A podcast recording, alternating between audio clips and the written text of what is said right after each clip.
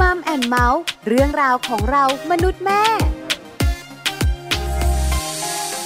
สวัสดีค่ะมัมแอนเมาส์เรื่องราวของเรามนุษย์แม่ค่ะ กลับมาเจอกับคุณแม่อีกเช่นเคยนะคะ และวันนี้ค่ะแม่แจงสศิธรสินพักดีค่ะ สวัสดีค่ะ แม่ปลาค่ะ ปาลิตามีซับนะคะ อยู่กับแม่แจง ค่ะ กับเรื่องราวดีๆ มาคุยกันค่ะมัมแอนเมาส์วันนี้เป็นเรื่องของการให้ความรู้ คุณพ่อคุณแม่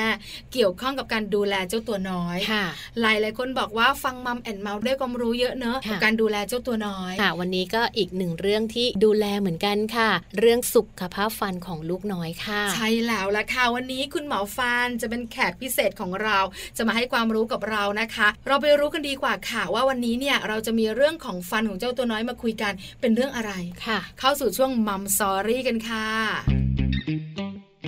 ช่วงมัมสตอรี่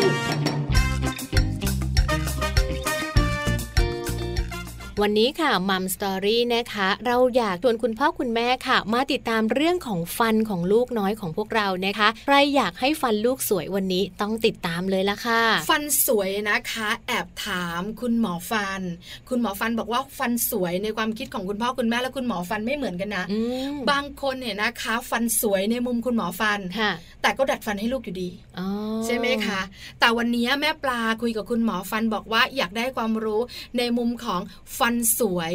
ในมุมมองของทันตแพทย์ อืมค่ะ เพราะว่าคุณพ่อคุณแม่หลาย ๆ ครอบครัวสงสัยแอบถามแม่ปลาว่า ดูแลฟันลูกยังไงดี ให้ฟันลูกสวย แล้วโตขึ้นไม่ต้องดัดฟัน อืม เพราะอะไร ค่ะ มันแพง จริงจริง ใช้เวลานาน ค่ะ ของแม่แจงมองว่าถ้าฟันสวยเนี่ยก็คือฟันขาวเรียงกันไม่ผุแบบนี้หรือเปล่า อันนี้ก็ไม่แน่ใจเหมือนกันเนาะฟันสวยในมุมของคุณหมอจะเหมือนฟันสวยในมุมของแม่แจงหรือเปล่า ค่ะ อันนี้ก็น่าสนใจเหมือนกัน อืม วันนี้เรามีคุณหมอที่น่ารักจะมาให้ข้อมูลค่ะ ทันตแพทย์หญิงวราพันธ์ตันพัฒนาอานันท์ค่ะ หัวหน้ากลุ่มงานทันตกรรมโรงพยาบาลนายายอามจังหวัดจันทบุรีนะคะ วันนี้คุณหมอค่ะ จะมาร่วมพูดคุยกับเรานะคะ ในเรื่องของฟันลูกสวยแม่ช่วยได้ค่ะ มัมสตอรี่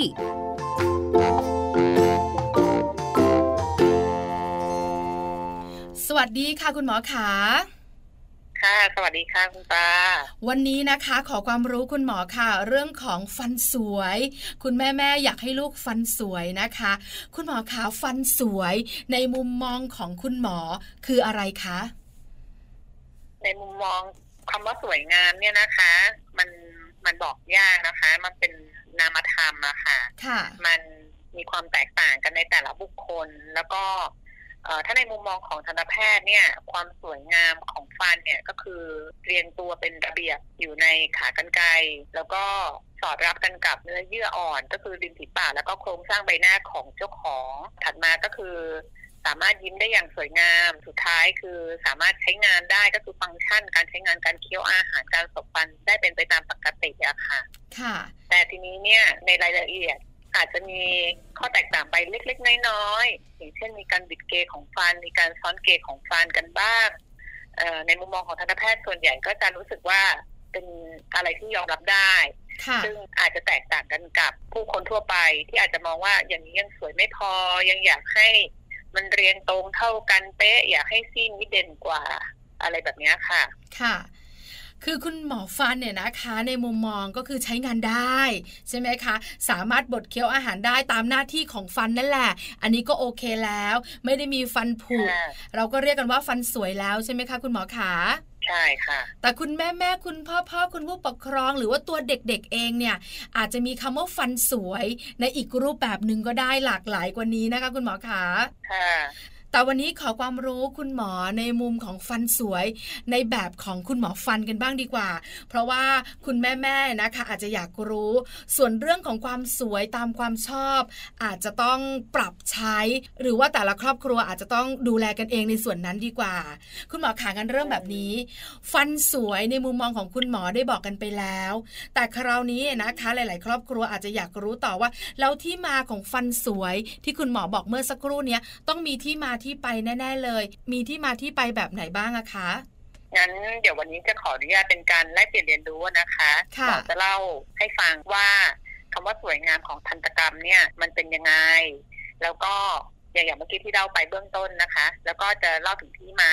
เส ร็จแล้วเนี่ยลองไปพิจารณาของเจ้าตัวเอง ถ้าผู้ฟังอาจจะเป็นวัยรุ่นหรือเป็นคนวัยทำงานละ ค่ะ แต่ว่าหรือว่าอาจจะเป็นพิจารณาของลูกว่า เออ เรารู้สึกว่ามันเข้ากันได้ไหมกับลูกเราเป็นแบบนี้หรือเปล่า ถ้ามันไม่ใช่ แต่แบบใกล้เคียง อันนี้ก็จะแล้วแต่วิจารณญาณจะจัดหรือไม่จัด แต่ถ้าเกิดว่า โอ้มันแตกต่างแล้วมันก็มีข้อผิดปกติแบบเด่นชัด อันนี้แนะนำว่าให้ไปปรึกษากับทันตแพทย์ที่เราสะดวกจะไปหา อืม นะ ค่ะ คะ ทันตแพทย์ทุกคนเนี่ยสามารถให้ความคิดเห็นเบื้องต้นได้ แต่ถ้าอยากจะจัดฟันอาจจะต้องไปหาทันตแพทย์เฉพาะทางจัดฟัน อ๋อ นะคะ ใน ค่ะ เบื้องต้นก็อาจจะขอเล่าความผิดปกติของสาเหตุที่ทำให้เราจะต้องจัดฟันกันก่อนนะคะ เท่าที่หมอลิสต์มามีประมาณ 5 ข้อ โอ้ ที่เป็นสาเหตุที่ทำให้เกิดความผิดปกติของฟันนะคะ อันดับแรกเนี่ยก็เป็นเรื่องของพันธุกรรม อย่างเช่น ถ้าในครอบครัวที่มีพันธุกรรมของขากรรไกรล่างยืดผู้ปกครองบางคนก็จะเห็นว่า เอ๊ะลูกทำไมขากรรไกรล่างยืดยืดยาว ซึ่งอาการแบบเนี้ย เราจะเห็นชัดเจนเมื่อเขากำลังจะเข้าสู่วัยรุ่นนะคะ ก็คือฟันหน้าล่างคล่อมฟันหน้าบน แล้วก็จะมีลักษณะคางยาว อาจจะถ้าพูดง่าย ๆ ก็คือลักษณะโครงสร้างใบหน้าเขาดูเหมือนแม่มด ดูเหมือนพ่อมดในที่ที่คางยื่นยาวอะไรอย่างเงี้ยค่ะ ค่ะ แต่ว่าหมายเหตุนิดนึงค่ะ ในเด็กที่ฟันกรามน้ำนมยังไม่ขึ้นน่ะนะคะ แล้วฟันหน้าล่างเขาครอบฟันบนอันนี้ไม่ผิดปกตินะคะ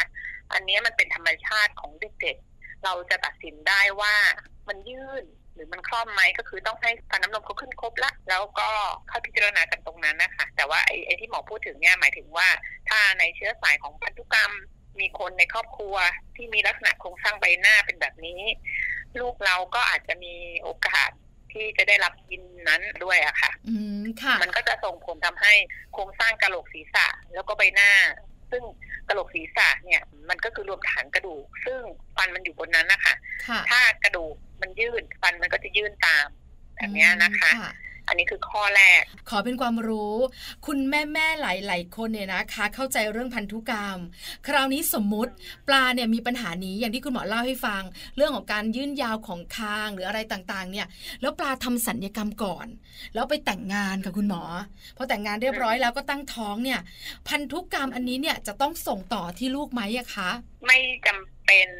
เสมอไปค่ะ ค่ะ เพราะว่าเรื่องยีนมันเป็นเรื่องเกี่ยวกับความน่าจะเป็นนะคะ มันไม่ได้หมายความว่ายีนจากเราจะส่งไปที่ลูกร้อยเปอร์เซ็นต์ค่ะ ค่ะ มันก็มีการเอ่อถ้าใครเรียนสายวิทยาศาสตร์นะคะ แล้วยังนึกถึงวิชาชีววิทยาได้นะคะ ค่ะ มันก็จะมีการเชื่อมโยงกันระหว่างยีนพ่อยีนแม่อะค่ะ ก็ได้มากันคนละห้าสิบเปอร์เซ็นซึ่งอันนี้มันก็อยู่ในการถ่ายทอดทางพันธุกรรม เพราะฉะนั้นเนี่ยความน่าจะเป็นมันจะไม่ใช่ร้อยเปอร์เซ็นในทุกเคส บางคนอาจจะเพียงแค่ยี่สิบห้าเปอร์เซ็นหรือห้าสิบเปอร์เซ็นนะคะแล้วแต่ อ๋อค่ะ คือแล้วแต่ว่าเราจะได้ยีนตัวไหนมาจะเด่นหรือจะด้อย ใช่ อะไรแบบนั้น ใช่ ใช่ไหมคะคุณหมอคะแต่การที่ ใช่ค่ะ เราจะทำสัญญกรรมให้เราสวยงามแล้วเนี่ย มันไม่ได้เปลี่ยนตัวยีนที่อยู่ในร่างกายของเราถูกไหมคะ ใช่ค่ะ อ๋อ ไม่ได้เป็นตัวยีน เพราะฉะนั้น แล้วเปลี่ เนี่ยยนแค่รูปลักษณ์ภายนอก อ๋อเข้าใจแล้วค่ะ เพราะฉะนั้นพันธุกรรมก็เป็นหนึ่งสาเหตุนะคะ เกี่ยวข้องกับเรื่องของสุขภาพช่องปาก หรือเกี่ยวข้องกับฟันของลูกด้วยค่ะ ข้อที่สองค่ะคุณหมอ ใช่ คะ ค่ะ ข้อที่สองก็คือเรื่องความผิดปกติแต่กำเนิดนะคะอย่างเช่น เด็กบางคนเกิดมาพร้อมลักษณะของปากแหว่งเพดานโหว อืมค่ะ ปากแหว่งเพดานโหวก็คือมันมีการสร้างที่ผิดปกติตั้งแต่เป็นตัวอ่อนตอนอยู่ในครรภ์มารดานะคะ อาจจะมีผลทำให้กระดูกบางส่วนหายไป อย่างเช่น กระดูกขากรรไกรโบน ร่วมกันกับฟันบางซี่หายไป ในกรณีเช่นเนี้ย แนะนำว่าคือยังไงก็ต้องจัดฟันนะคะ เพราะว่ามันมีความผิดปกติของรูปร่างใบหน้า แล้วก็มีส่งผลต่อเรื่องโครงสร้างกระโหลกศีรษะตามมาด้วย อืมค่ะ ข้อที่สามอันนี้ก็เป็นเรื่องสำคัญ ที่เราก็จะรู้รู้ๆกันอยู่สาเหตุหลักของการที่จะต้องจัดฟันในปัจจุบันก็คือน่าจะเป็นเรื่องการสูญเสียฟันน้ำก่อนเวลาอันควรนะคะ ค่ะ เพราะว่าฟันน้ำนมที่ขึ้นมาเนี่ยบอกคิดว่าในกรุงเทพหรือว่าในสังคมที่ได้รับการศึกษาที่ค่อนข้างโอเคเนี่ย คนส่วนใหญ่จะให้ความสำคัญกับฟันน้ำนมมากแล้วในปัจจุบัน ค่ะ ทุกคนจะมีความรู้ว่าฟันน้ำนมจำเป็นต้องรักษาจำเป็นที่จะต้องเก็บไว้ แต่ในสังคมต่างจังหวัดอย่างเช่นในจังหวัดที่หมออยู่เนี่ย ยังมีคนส่วนใหญ่ ที่เขายังเข้าใจผิดๆว่าฟันน้ำนมผุไม่เป็นไรหรอกไม่ต้องรักษา เดี๋ยวมันก็หลุด แล้วก็ไม่ต้องรักษาหรอก ถ้าถ้ามันปวดก็ถอน เดี๋ยวฟันแท้ก็ขึ้น ค่ะ แต่จริงๆ แล้วเนี่ยลำดับการขึ้นของฟันเนี่ย มันไม่ใช่ว่าเราถอนฟันน้ำนมปุ๊บแล้วฟันแท้มันจะขึ้นตามมาเลย ถ้ามันยังไม่ถึงเวลามันก็ไม่ขึ้น เพราะฉะนั้นในช่วงเวลาที่เด็กโดนถอนฟันน้ำนมไป แล้วฟันแท้ยังไม่ขึ้น มันก็จะมีการเปลี่ยนแปลงรูปแบบของการเคี้ยวอาหาร มีการเปลี่ยนแปลงรูปแบบของโครงสร้างใบหน้า ฟันล้มเอ่อมีการเปลี่ยนแปลงของระบบการบดเคี้ยวในปากเนี่ยค่ะพูด ค่ะ ง่ายๆทำให้ส่งผลให้การขึ้นของฟันแท้ผิดปกติไปด้วย ในกรณีอย่างเนี้ยก็ต้องจัดฟันเพื่อให้ฟันแท้มันขึ้นมาได้ แล้วก็ให้การเคี้ยวมันเป็นไปตามปกติ ค่ะ ซึ่งอันนี้น่าจะเป็นสาเหตุหลักนะคะ คุณหมอคะแอบถามนิดเดียว ว่าฟันแท้จะมาขึ้นรอยนะคะ ตัวฟันน้ำนมเนี่ยนะคะ ตอนที่เด็กอายุประมาณเท่าไหร่คะคุณหมอ โอ้แต่ละที่ไม่เท่ากันนะคะ ค่ะ อย่างเช่นฟันหน้าล่างอาจจะขึ้นตอนประมาณ6ถึง7ขวบ ค่ะ ครับซี่ถัดมาก็อาจจะเป็น7ถึง8ขวบ อ๋อค่ะ ฟันกรานน้ำนมอาจจะเป็น 10ถึง12ขวบ ฟันเคี้ยวอาจจะเป็น9ถึง11ขวบ อ๋อไม่เท่ากัน ไม่เท่ากัน มันมี ค่ะ ลำดับการขึ้นไม่เท่ากัน และในแต่ละคนก็อาจจะไม่เป็นไปตามแพทเทิร์นนี้แต่อันเนี้ยคือแพทเทิร์นส่วนใหญ่ ค่ะ เพราะฉะนั้นเนี่ย ค่ะ ถ้าฟันน้ำนมเนี่ยนะคะ มันผุก่อน คุณหมอจำเป็นต้องถอน เมื่อฟันแท้มันยังไม่มีรากฟันมารอไว้เนี่ย มันก็มีการบิดเบี้ยวได้ มันก็เกิดการล้มได้แบบนั้นใช่ไหมคะ ใช่ค่ะ เพราะฉะนั้นเนี่ยหัวใจสำคัญก็คือก็ควรรักษาฟันน้ำนมให้อยู่ได้นานที่สุดเท่าที่ทำได้ เราเก็บให้เขาแล้วก็หลุดไปตามธรรมชาติ ค่ะ เพราะฉะนั้นถ้าผุก็ต้องรักษาจะผุมากผุน้อยแบบไหนก็ตามวิธีการการรักษาของทันตแพทย์นะคะ ค่ะ คุณแม่แม่มักจะมาบอกปลาค่ะ คุณหมอว่า คุณหมอฟันเด็กเนี่ยจะไม่ยอมถอนฟันเลย ถ้ามันไม่ถึงที่สุด จะรักษารากฟันใช่ไหมคะ หรือจะทำกระบวนการอะไรก็ตามแต่ตามคำแนะนำเนี่ย แต่บอกว่าคุณหมอถอนเลย คุณหมอจะไม่ยอมถอนเลย เหตุผลเนี่ยอย่างที่เราคุยกันถูกไหมคะ ใช่เลยค่ะ อืม การถอนฟันสำหรับหมอฟันสำหรับเด็กอย่างหมอเนี่ยนะคะ ส่วนหนึ่งมันเป็นความสะเทือนใจอย่างหนึ่งเพราะว่าเรามองเห็นภาพของเมื่อเราเสียฟันตรงนี้ไปสิ่งที่ตามมาคืออะไรอะไร เราเห็นภาพแต่ทีเนี้ยผู้ปกครองเนี่ยเขาไม่ได้เห็นภาพอย่างเรา เพราะฉะนั้นเนี่ยเขาจึงไม่เข้าใจอย่างลึกซึ้งว่า แล้วทำไมจะต้องเก็บถึงแม้ว่า ถอนที่นี้ไปมันก็มีที่อื่นเอาไว้เคี้ยวข้าวได้เช่นกัน แต่ว่าเรามีหน้าที่ในการที่เราจะแจ้ง แสดงให้เขาเห็น เดี๋ยวนี้มันก็มีแอนิเมชันหลากหลายอะนะคะ อืมค่ะ สามารถเอามาอธิบายแก่ผู้ปกครอง คือถ้าผู้ปกครองเข้าใจในส่วนเนี้ย แล้วเขาสามารถรับเรื่องค่าใช้จ่ายได้ คุณหมอส่วนใหญ่ก็จะไม่เลือกถอนเว้น เสียแต่ว่าที่นั้นไม่สามารถทำอะไรกับมันได้แล้ว ไม่สามารถทำการรักษาได้แล้ว ค่ะ ก็จำเป็นที่จะต้องถอนแต่มันก็จะมีวิธีป้องกันการล้มของฟันตามมา อย่างเช่นการใส่เครื่องมือกันฟันล้ม หรือใส่เครื่องมือจัดฟันในในช่วงวัยเด็กก็มีค่ะ อืมค่ะ คุณแม่แม่ๆนะคะ มักจะรู้สึกว่ามันเป็นเรื่องเล็กค่ะคุณหมอใช่ไหมเพราะเราเนี่ย อืม นึกภาพมันไม่ออก แต่ในมุมของคุณหมอฟันเนี่ย ใช่ จะรู้ว่า เมื่อเป็นแบบนี้มันจะไปที่ไหนต่อแล้วมันจะจบลงอย่างไรด้วยใช่ไหมคะ เลยเป็นห่วงมาก ใช่ ค่ะ แต่ว่าแม่แม่ไม่ผิดนะคะ แต่คือส่วนใหญ่คือไม่รู้อะค่ะ ใช่ค่ะ คือไม่รู้จริง ๆ งั้นคุณหมอคะแอบบอกนิดนึงจะดูแลฟันน้ำนมลูกไม่ให้ผุค่ะคุณหมอ มีหลักๆอยู่แค่สองเรื่องค่ะ ค่ะ การกินของหวานที่มีน้ำตาลเป็นส่วนประกอบ ไม่ว่าจะกับข้าวหรือว่าของเหลวเครื่องดื่มไอติมช็อกโกแลตขนม โอ้ นม โห เนยอะไรทุกอย่างอะที่มีน้ำตาลเป็นส่วนประกอบกินได้ แต่ว่าแนะนำว่าควรอยู่ในมื้ออาหาร ค่ะ แล้วก็ไม่ควรจุบจิบเกินสองครั้งต่อหนึ่งวัน คือตามตำราจริงๆ ก็ไม่ควรเกินหนึ่งถึงสองครั้ง แต่หมอว่ามันอาจจะ ยากห เป็ น่อน ย เรื่อง ค่ะ ที่ค่อนข้างยากนิดนึงเนาะ ก็เราเอาไปปรับปรุงใช้ให้มันอัดแอปเข้ากับลูกเราอะค่ะ ค่ะ แล้วก็เรื่องที่สองก็คือเรื่องการทำความสะอาด จริงจังในเรื่องการแปรงการใช้ไหมขัดฟัน ซึ่งเด็กๆ เนี่ยเป็นเรื่องธรรมดาค่ะที่เขาจะไม่ให้ความร่วมมือในการแปรงฟัน หรือบางคนเด็กโตแล้วนะ เข้ากำลังจะเข้าวัยรุ่นแล้วแต่เก้าขวบแล้วโอ้พ่อแม่ก็พูดปรับเปลี่ยนปรับแฉะแปรงฟันเนี่ยลูกแปรงฟันหรือยังแปรงแล้วแปรงแล้วแปรงแล้วเสร็จแล้วเสร็จแล้วยังไม่ถึงหนึ่งนาทีเสร็จ ค่ะ อันนี้เป็นประสบการณ์ที่เกิดขึ้น ซึ่ง อันเนี้ยอาจจะต้องสละเวลาพ่อแม่อาจจะต้องเช็คดูในช่องปากเขานิดนึงค่ะ ไม่ใช่เพียงแค่ไต่ถามอย่างเดียว ซึ่งมันไม่เพียงพอนะคะ ค่ะ หมอมักจะพูดกับคนไข้กับผู้ปกครองไว้เสมอว่า ถ้าคุณแม่ใส่ใจในรายละเอียดเรื่องเนี้ยแม่ประหยัดตังค์ไปเยอะเลยค่ะ ใช่ค่ะเห็นด้วยกับคุณหมอค่ะ อ่า บรรดาแม่แม่ๆนึกภาพไม่ออก แต่ถึงเวลาเสียจริง ๆ แล้วย้อนกลับมาไม่ได้แล้วใช่ไหมคะ ใช่ใช่ค่ะ ค่ะ อ่าเรายังมีสาเหตุที่ทำให้เกิดความผิดปกติอีกสองข้อนะคะ ค่ะ ถัดมาก็คือเรื่องพฤติกรรมที่ไม่เหมาะสมที่ทำเป็นประจำอย่างเช่น ดูดนิ้วนั่นแน่มีบ้านไหนดูดนิ้วไหมคะ เยอะค่ะคุณหมอค่ะ มีแน่นอน ค่ะ ค่ะ ที่เราเคยคุยกันไปเนาะการดูดนิ้วที่นานเกินสี่ขวบ แน่นอนว่ามีผลเสียต่อโครงสร้างใบหน้า โครงสร้างกระดูกซึ่งก็ส่งผลเสียต่อฟันเช่นกันค่ะ หรือว่าการดูดจุกหลอกหรือจุกนม อืม ที่นานจนเกินไปค่ะ ค่ะ ส่วนใหญ่ก็จะทำให้เพดานปากเมาส์สูง ฟันยืดเยินอ่าการสบฟันผิดปกติอะนะคะ มันก็จะทำให้จะต้องมาแก้ไขด้วยการจัดฟัน แล้วก็สาเหตุสุดท้ายก็คืออุบัติเหตุที่มันเกี่ยวข้องกับฟันแล้วก็โครงสร้างใบหน้าอย่างเช่น ในวัย 2-3 ขวบอาจจะเป็นวัยแบบซุกซนวิ่งหกล้มกระแทก ค่ะ ฟันน้ำนมมีการบิดหรือว่างุ้มเข้าไปจนผิดรูปผิดรูปร่างอะนะคะ แล้วไม่ได้รับการแก้ไขอย่างทันท่วงที หรือว่าแก้ไขแล้วแต่ว่ายังคงทำได้ไม่ค่อยดีในช่วงนั้น อันนี้อาจจะส่งผลทำให้ฟันแท้ที่ขึ้นมาเนี่ยอาจต้องมีการแก้ไขโดยการตัดฟันก็เป็นได้ค่ะ ซึ่งอ่าทั้งเรื่องการสูญเสียฟันน้ำนมก่อนเวลาอันควร การมีพฤติกรรมที่ไม่เหมาะสม แล้วก็อุบัติเหตุสามเรื่องเนี้ยมันป้องกันได้ แต่ถ้าเรื่องพันธุกรรมกับความผิดปกติแต่กำเนิดเนี่ย มันป้องกันไม่ได้ เราได้มายังไงเราก็ค่อยแก้ไขกันไปแบบนั้นนะคะ อืมค่ะ นี่คือสาเหตุหลักๆ เลย 5 ข้อด้วยกันเนี่ยนะคะ คุณหมออธิบายชัด ค่ะ เจนทีเดียว ว่าคุณแม่แม่ขาที่เด็กๆ ต้องมีความผิดปกติภายในช่องปากมันเป็นแบบนี้นี่เอง 2 ข้อแก้ไขไม่ได้ 3 ข้อเราจัดการได้เราดูแลได้เราป้องกันได้ คุณหมอขาแล้วถ้าเป็นวิธีการป้องกันโดยรวมล่ะ ที่คุณแม่แม่ๆบอกว่าอยากให้ลูกฟันสวยในมุมมองของคุณหมอเลย จะดูแลอย่างไรต้องดูแลตั้งแต่ตอนไหน แล้วไปต่ออย่างไรปิดท้ายยังไงคะคุณหมอ หัวใจหลักก็เพียงแค่ให้ฟันน้ำนมเนี่ย มันหลุดตามช่วงเวลาของมันตามธรรมชาติค่ะ ค่ะ ให้เขาเคี้ยวอาหารใช้งานได้อย่างปกติ เพราะฉะนั้นคือต่อให้จะมีขี้ฟันก็ได้นะคะ แต่ต้องไม่ผุจนทะลุโพรงประสาทฟัน ไม่ให้เขามีอาการปวด หรือถ้ามีอาการปวดก็ต้องรักษาทำไงก็ได้ให้เขายื้อฟันเอาไว้ค่ะ ให้มันถึงเวลาอันควรที่มันจะหลุดไป แล้วหลังจากนั้นมันอาจจะเกิดอะไรขึ้นอย่างเช่นฟันแท้ขึ้นไม่ได้เนื่องจากพื้นที่ในปากไม่พอเพราะเด็กในเจเนอเรชันเนี้ยค่ะ ขากรรไกรเล็กแค่ ค่ะ ฟันชิดกันมากตั้งแต่ฟันน้ำนม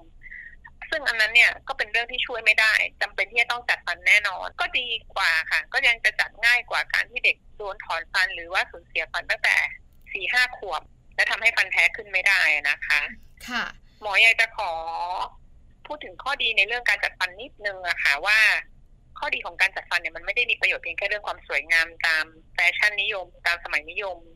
นะคะ ค่ะ นอกจากเรื่องความสวยงามแล้วเนี่ยมันยังมีประโยชน์ในเรื่องอื่นๆ อย่างเช่นเรื่องการออกเสียง เพราะถ้าเด็กบางคนเนี่ยฟันยื่นเหยินการออกเสียงในคำบางคำการสะกดในบางตัวอักษรมันอาจจะไม่ชัด แล้วก็ถัดมาก็คือมันจะช่วยให้เราทำความสะอาดได้ดีขึ้นลองจินตนาการดูถ้าเกิดฟันมันซ้อนเกแล้วก็เบียดกันมาก ตรงนั้นเศษอาหารติดเป็นประจำเลย แถมเราไม่ได้ใช้ไหมขัดฟันอีก มันก็จะผุใช่ไหมคะ ค่ะ แล้วก็จะทำให้การอุดฟันก็ยาก เกิดหินปูนบ่อยๆ ซึ่งถ้าเกิดเราไปแก้ไขการเรียนตัวของฟันเนี่ย คนไข้เองก็จะทำความสะอาดได้ดีขึ้น แปรงฟันได้ง่ายขึ้น ลดโอกาสการเกิดฟันผุ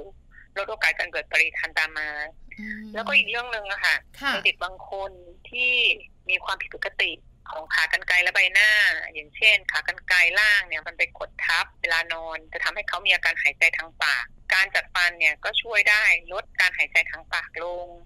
ทำให้เขานอนหลับสบายขึ้นมีคุณภาพชีวิตที่ดีขึ้นค่ะ อืม เพราะฉะนั้นเนี่ยไม่อยากให้มองแค่เรื่องความสวยงาม แต่ทีนี้เนี่ยจะจัดหรือไม่จัดอาจจะต้องขึ้นอยู่กับว่าปัญหานั้นน่ะจำเป็นจะต้องแก้ไขไหม อาจจะให้หมอฟันเนี่ยเป็นคนช่วยตรวจ แล้วก็ให้คำแนะนำเบื้องต้น ถ้าหมอฟันเห็นคนว่าจัด แต่เราไม่พร้อมในตอนนี้ดีเลย์ได้ไหมดีเลย์หมายถึงว่ายืดระยะเวลาออกไปก่อน ค่ะ หรือจำเป็นต้องทำตอนนี้เลย ก็อันนี้ต้องคุยกันกับคุณหมอนะคะ แต่ถ้าคุณหมอบอกว่าไม่จำเป็นอะแต่เราอยากจัดและเราพร้อมในเรื่องค่าใช้จ่าย คนไข้มีวินัย พร้อมในการดูแลความสะอาด อันนี้ก็เป็นสิทธิส่วนบุคคลค่ะ จัดได้ ค่ะ คุณหมอขาอยากทราบในมุมของคนเป็นแม่นะคะ คุณแม่อาจจะมองว่าลูกของเราก็ฟันสวยดีนะ ก็โอเคแล้วเว้ยนะคะ แต่คุณแม่อาจจะมองว่า เอออยากให้ลูกจัดฟัน ฟันจะได้เรียงสวยกว่านี้นิดนึง อาจจะมีโครงหน้าที่ดูแบบเป็นวีเชฟขึ้นมาอีกนิดนึง อะไรประมาณนี้เนี่ย ถ้าเป็นแบบนี้คุณหมอขามันจะมีผลกระทบอะไรไหมมีข้อเสียไหมถ้าฟันสวยแล้วจัดฟันนะคะ คุณหมอ มีหมดกระทบต่อกระเป๋าสตางค์คุณแม่แน่นอนค่ะ อย่างเดียวเลยที่แรงมากแล้วก็ใหญ่มากใช่ไหมคะ ใช่แล้วค่ะ การแก้ไข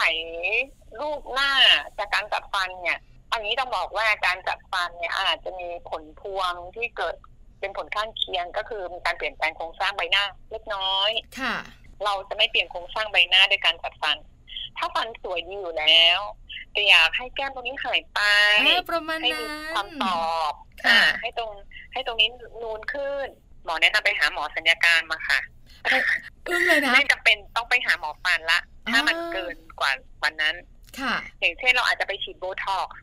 เราอาจจะไปเติมคอลลาเจน อืม หรือเราอาจจะไปทำอะไรอย่างอื่น ที่มันเป็นการสัญญกรรมความงาม ค่ะ ถ้าเกิดรอยยิ้มยิ้มสวยอยู่แล้วเนี่ย ต่อให้จัดฟันมันก็